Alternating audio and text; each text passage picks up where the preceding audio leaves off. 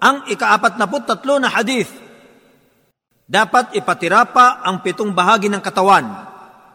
عن عبد الله بن عباس رضي الله عنهما قال قال النبي صلى الله عليه وسلم امرت ان اسجد على سبعه اعظم على الجبهه واشار بيده على انفه واليدين والركبتين واطراف القدمين ولا نكفت الثياب والشعر Si Abdullah ibn Abbas, sumakalinawa ang kaluguran ng Allah ay nagulat.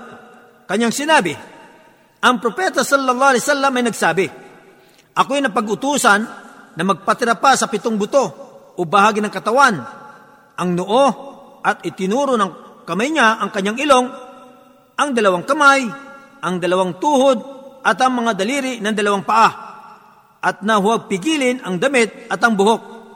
Isinalaysay ni Al-Bukhari hadith bilang walong daan at labing dalawa at ni Muslim hadith bilang dalawang daan at tatlumpo.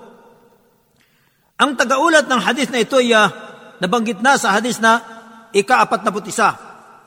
Ang mga kapakinabangan sa hadith na ito, una, itinuturo ng hadith na ito ang pagiging obligado ng pagpapatira pa sa pitong bahagi ng katawan, ang noo at ilong, ang dalawang kamay, ang dalawang tuhod at dalawang paa Pangalawa, kapag ka iniangat ng isang tao ang isa sa kanyang mga paa mula sa luba habang nagpapatira pa sa pagdarasal, magkagayon, hindi ganap at hindi katanggap-tanggap ang kanyang sala.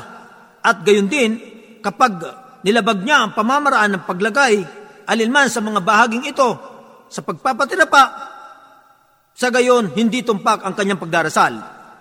Pangatlo, ang pagpapatira pa sa pitong bahagi na ito ay obligado sa mga kalalakihan at kababaihan.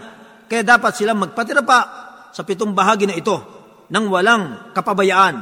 Datapwat, ang noo at ang ilong ay isang bahagi lamang.